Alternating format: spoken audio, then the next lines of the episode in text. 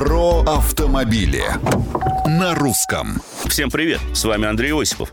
Нет, ну натурально, краб луноход, подумал я, покинув водительское сиденье нового Land Rover Defender и еще раз окинул его взглядом. И дело не в том, что чем-то похож, а в том, как он ездит. Там, где другие уже готовы вызывать МЧС. Да, из его панциря выточили раму, и на передней решетке теперь мясо не пожаришь. Но брутальность на лицо, а жесткость кузова Defender выросла в разы. Каждое колесо имеет ход более полуметра. К тому же пневмоподвеска позволяет достичь максимального дорожного просвета в 36 сантиметров. И даже больше. Если вдруг сядешь на брюхо, можно нажать специальную кнопку, и автомобиль поднимется еще на пару миллиметров. Тут, кстати, и функция прозрачного капота. Все происходящее под передними колесами перед глазами на центральном мониторе, чтобы видел, что под днищем пропускаешь.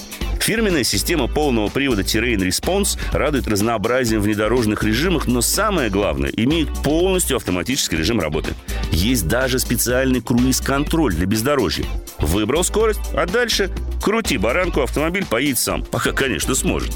Но самое приятное, на мой взгляд, заключается в том, что новый Defender комфортен и покладист, также и в городе, и на скоростной магистрали. Дорогу он держит хорошо, а левый локоть больше не бьется в боковое стекло при каждой попытке быстро поработать баранкой. И вообще, внутри просторно, все сделано качественно. Моторов много, а вот коробка одна, автоматическая восьмиступенчатая. Зато двухступенчатая раздатка в базе, а за дополнительную плату можно хоть лестницу на крыше, хоть душ портативный заказать.